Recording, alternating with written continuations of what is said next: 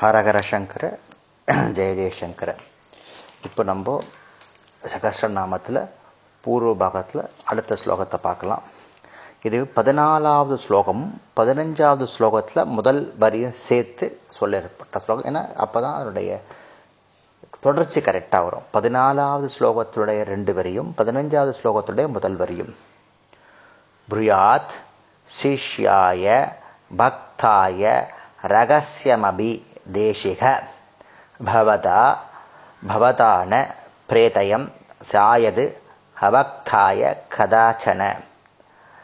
நசடாய ந துஷ்டாய நாவிச்வாசாய கர்கிஜித் அப்படின்னு அர்த்தம். இதில் என்னென்னா இந்த ஸ்லோகத்தில் யாருக்கெல்லாம் இந்த ஸ்லோகம் சொல்லக்கூடாது ரகசிரநாமத்தை சொல்ல உபதேசிக்கக்கூடாது அப்படின்னு ஹயக்ரீவர் அகஸ்தியர்கிட்ட சொல்கிறார் குரு என்பவர் பக்தியோட கூடிய சிஷ்யனுக்கு. முக்கியமான ஸ்லோகங்கள் கொஞ்சம் பொறுமையாக சொல்கிறேன் கேட்டுக்கோங்க. குரு என்பவர் பக்தியோடு கூடிய சிஷ்யனுக்கு குரு என்ற பக்தியோடு கூடிய சிஷ்யனுக்கு ரகசியமான விஷயத்தை கூறலாம். ஆகையால் உம்மாலும் இந்த பக்தி இல்லாத ஒருவனுக்கு ஒரு பொழுதும் சொல்லக்கூடாது. முதல்ல புத்தி இல்லாத ஒருவனுக்கு சொல்லக்கூடாது. வஞ்சகனுக்கும் துஷ்டனுக்கும் நம்பிக்கை இல்லாதவனுக்கும் ஒருபொழுதும் சொல்லக்கூடாது. ரெண்டாவது ஃபஸ்ட்டு என்ன சொல்கிறார் புத்தி இல்லாதவனு சொல்லக்கூடாது. வஞ்சகன் துஷ்டன் நம்பிக்கை இல்லாதவனுக்கு சொல்லக்கூடாது. அடுத்து இங்கே சிஷ்யா அப்படின்னா ஒருமையில் கூறப்பட்டதால் உபதேச காலத்தில் சிஷ்யனும் குருவும் மட்டும் தனிச்சிருக்கணும். அப்போ தான் உபதேசம் சொல்லணும். குருவும் பலர் முன்னிலையில் சிஷ்யன் இருந்து குரு இருந்தார்னா அங்கே உபதேசிக்கப்படாது. பலர் முன்னிலையில் அவர்கள் சிஷ்யர்களாய் இருந்தாலும் குரு உபதேசிக்கக்கூடாது. சிஷ்யா பக்தியா என்றிருப்பதால் பக்தியுள்ள சிஷ்யனுக்கு மட்டும்தான் கூறப்பட வேண்டும். லலிதாம்பிகை சகசிரநாமத்தை என்னை நீ ரகசியமாக வைத்து காப்பாற்ற வேண்டும்.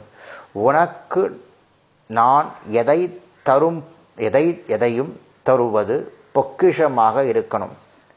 என்னை அசையுள்ளவனுக்கும் அசையுள்ளவனுக்கும் சத்தியம் இல்லா அசுவை உள்ளவனுக்கும் சத்தியம் இல்லாதவனுக்கும் ஸ்ரத்தை இல்லாதவனுக்கும் ஒரு பொழுதும் கூறாதே.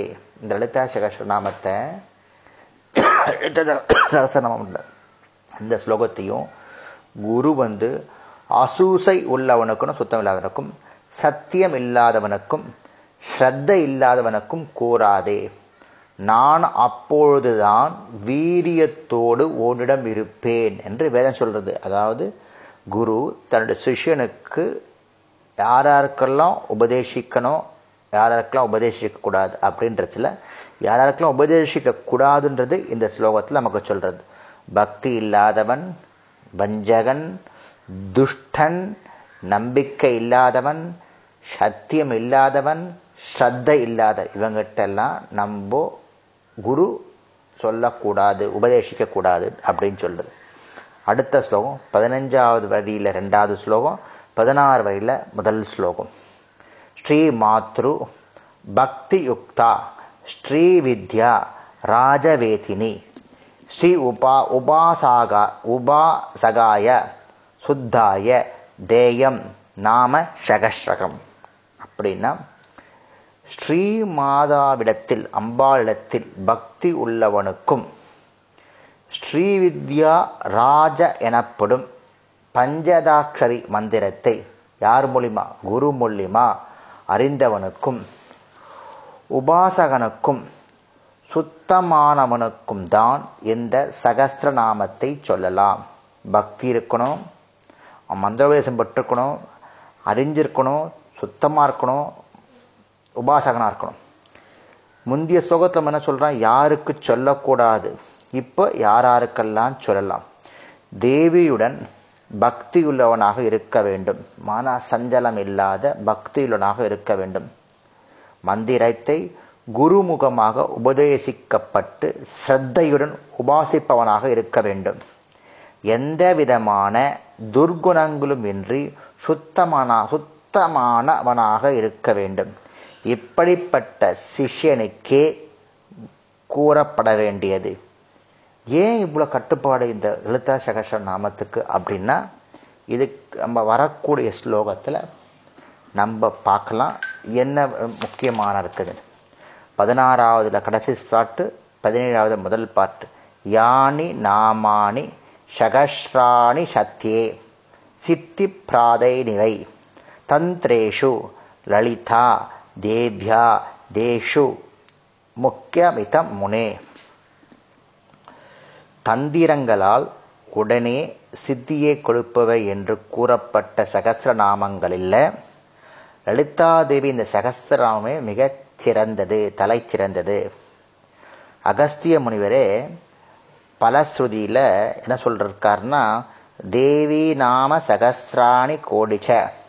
சந்தி குஞ்ச என கூறப்பட்டுள்ளது. அது தேவியுடைய பத் தேவியுடைய முக்கியமான பத்து சகசிர நாமங்கள் என்னென்னா கங்கா காயத்ரி ஷாமலா லக்ஷ்மி காளி பாலா லலிதா ராஜராஜேஸ்வரி சரஸ்வதி பவானி. இந்த பத்து சகசிர நாமத்தில் தலை சிறந்து லலிதா அப்படின்னு சொல்கிறது அடுத்த ஸ்லோகம் பதினேழு பேலன்ஸு பதினேழு இதில் வந்து ரெண்டு ஸ்லோகம். பதினேழு பேலன்ஸு பதினெட்டு ஃபுல்லும் பத்தொம்போது பேலன்ஸ் ஏன்னா அப்போ தான் கரெக்டான மீனிங் வரும். ஸ்ரீவித்யது மந்திரணாம் தத்ர காதிர் யதாபரா. புராணம் ஸ்ரீபுரமிவ சங்கீதனாம் லலிதா யதா. ஸ்ரீவித்யோபாச கணாம்ச யதா. தேவ தேவோவர சிவகா. ததா நாம சகசிரேக்ஷ வரமேதத் பர பிரகீர்த்திதம். அதாவது எல்லா மந்திரங்களுக்குள் எல்லா மந்திரங்களுக்குள் ஸ்ரீவித்யை எப்படி பிரதானமானதோ அதிலும் காதி வித்யை எப்படி சிறந்ததோ புறங்களில் ஸ்ரீபுரங்களில் வரங்களில் தேவி வசிக்கும் ஸ்ரீபுரம் எப்படி உயர்ந்ததோ சக்திகளில் லலிதா தேவி எப்படியோ ஸ்ரீவித்தை உபாசகரிப்பவரில் சிவன் எப்படி சிறந்தவரோ அவ்வாறே எல்லா சகசிரநாமக்குள்ளும் இதுவே மிக உயர்ந்தது ரகசியமானது என்று சொல்லப்படுகிறது. திருப்பி சொல்கிறேன் எல்லா மந்திரங்களுக்குள் ஸ்ரீவித்தி எப்படி பிரதானமானதோ நம்பர் ஒன் அதிலும் காதி வித்தியை எப்படி சிறந்ததோ ரெண்டு. புராணங்களில் புறங்களில் தேவி வசிக்கும் ஸ்ரீபுரம் எப்படி உயர்ந்ததோ சக்திகள் லலிதா தேவி எப்படி எப்படியோ ஸ்ரீவித்யை உபாசிப்பவர்களில் சிவன் எப்படி சிறந்தவரோ அவ்வாறே எல்லா சகஸ்திரநாமங்களுக்குள்ளும் இதுவே மிக உயர்ந்தது சிறந்தது ரகசியமானது என்று சொல்லப்படுகிறது.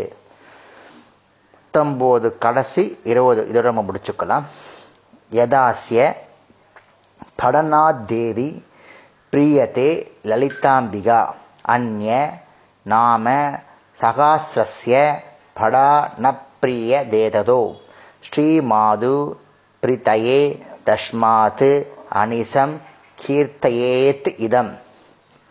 இந்த சகஸ்ரநாம பாராயணத்தில் ஸ்ரீ லலிதாதேவி பிரீத்தி அடையும் அளவிற்கு இந்த சகசிரநாம பாராயணத்தில் ஸ்ரீ லலிதாதேவி பிரீத்தி அடையும் அளவிற்கு வேறு எந்த சகசிரநாம பாடத்தினால் அடைகிறது இல்லை எனவே தேவியின் பிரீத்திக்காக இந்த லலிதா சகசிரநாமத்தை எப்பொழுதும் கீர்த்தனம் செய்யப்பட வேண்டும். படனம்னா படிக்கிறது. படனம் கீர்த்தனம் என்ற இருவகையில் குறிப்பிடப்பட்டுள்ளது. நாமங்களை வாய்விட்டு சொல்வதனாலும் மனதால் ஸ்மரிப்பதாலும் தேவி பிரீத்தி அடைகிறாள். அதனால் உயிருள்ளவரை அவள் உங்கள் நம்மிடம் இருக்கிறார் என்று பொருள். திருப்பி சொல்றேன். இந்த சகசிரநாம பாராயணத்தினால் ஸ்ரீ லலிதா தேவி பிரீத்தி அடையும் அளவிற்கு வேறு எந்த சகசிரநாம பாடத்தினாலும் அடைவதில்லை. எனவே தேவியின் பிரீத்திக்காக இந்த லலிதா சகசிரநாமத்தை எப்பொழுதும் கீர்த்தனம் செய்யப்பட வேண்டும். படனம்னா படிக்கிறது கீர்த்தனம்னா பாடுறது. படனம் கீர்த்தனம் என்று இருவகையாக குறிப்பிடப்பட்டுள்ளது இந்த ஸ்லோகத்தில். நாமங்களை வாய்விட்டு சொல்வதனாலும் மனதால் ஸ்மரிப்பதாலும் தேவி பிரீத்தி அடைகிறாள். அனிசம் வரத்தில் என்பது வந்து உயிருள்ள வரை என்று பொருள் கொள்ள வேண்டும். புரிஞ்சா? ஸோ இன்றைக்கி இதுவரையும் முடிச்சுக்கலாம். நாளைக்கு அடுத்த பூர்வ பாகத்தில் வர ஸ்லோகத்தை ரசிக்கலாம். ஹரஹர சங்கர ஜெய ஜெயசங்கர